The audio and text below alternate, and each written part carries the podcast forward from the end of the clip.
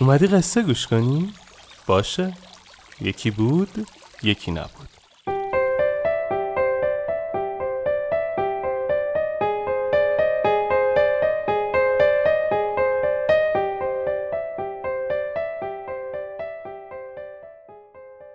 وقتتون بخیر.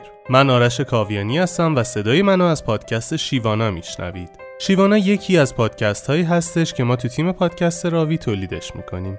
توی هر اپیزود پادکست شیوانا من یک قصه از شیوانا رو براتون می‌خونم. پیشنهاد میدم پادکست دیگه ما به اسم راوی رو دنبال کنید و گوش بدید. توش قصه آدمایی رو تعریف می‌کنم که یه چالشی قصهشون رو شنیدنی تر کرده. مطمئنم خوشتون میاد.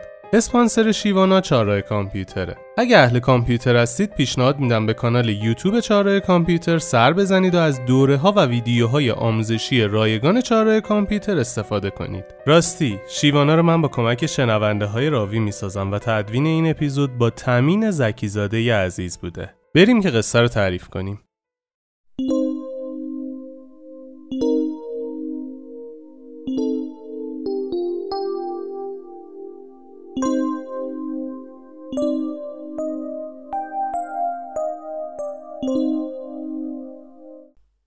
فانوسی برتر از خورشید. شیوانا به همراهی شاگردانش رهسپار مقصدی بودند. شب هنگام به یک آبادی رسیدند. اکثر مردم آبادی بیمار بودند. قالب رهگذران از اتراق در آنجا حذر می کردند اما شیوانا به شاگردان گفت که شب را در این آبادی و در منزل دوست قدیمیش به سر می برند.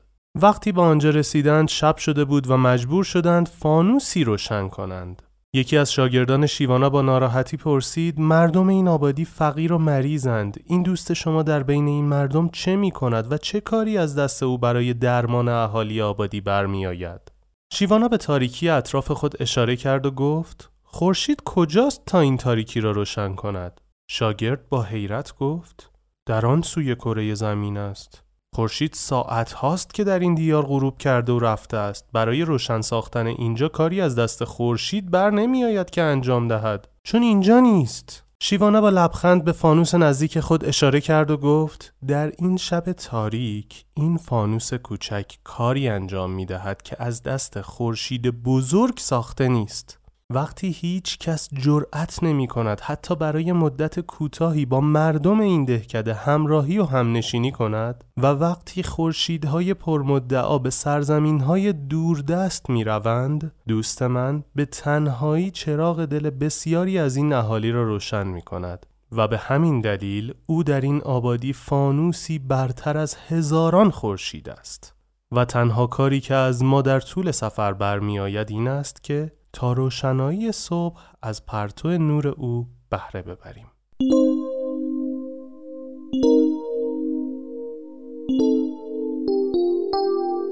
اگه راوی رو گوش داده باشید می‌دونید که آخرش یه سری قول و قرار می‌ذاریم. تو شیوانا یه مقدار داستان فرق می‌کنه.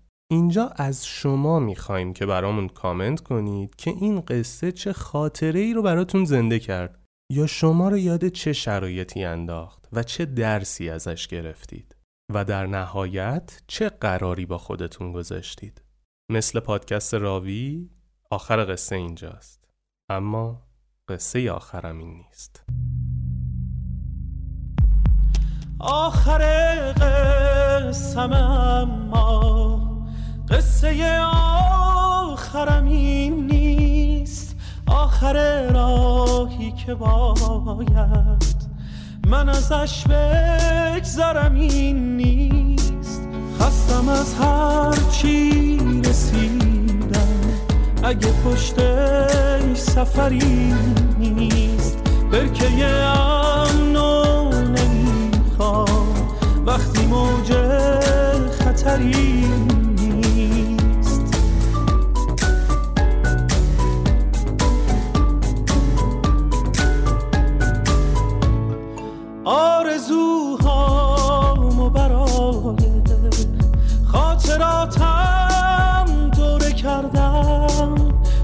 جای خاطر باید.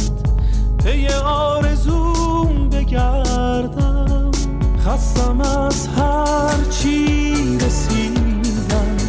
اگه پشتش سفری نیست برکه امنو نمی‌خوام. وقتی موج خطری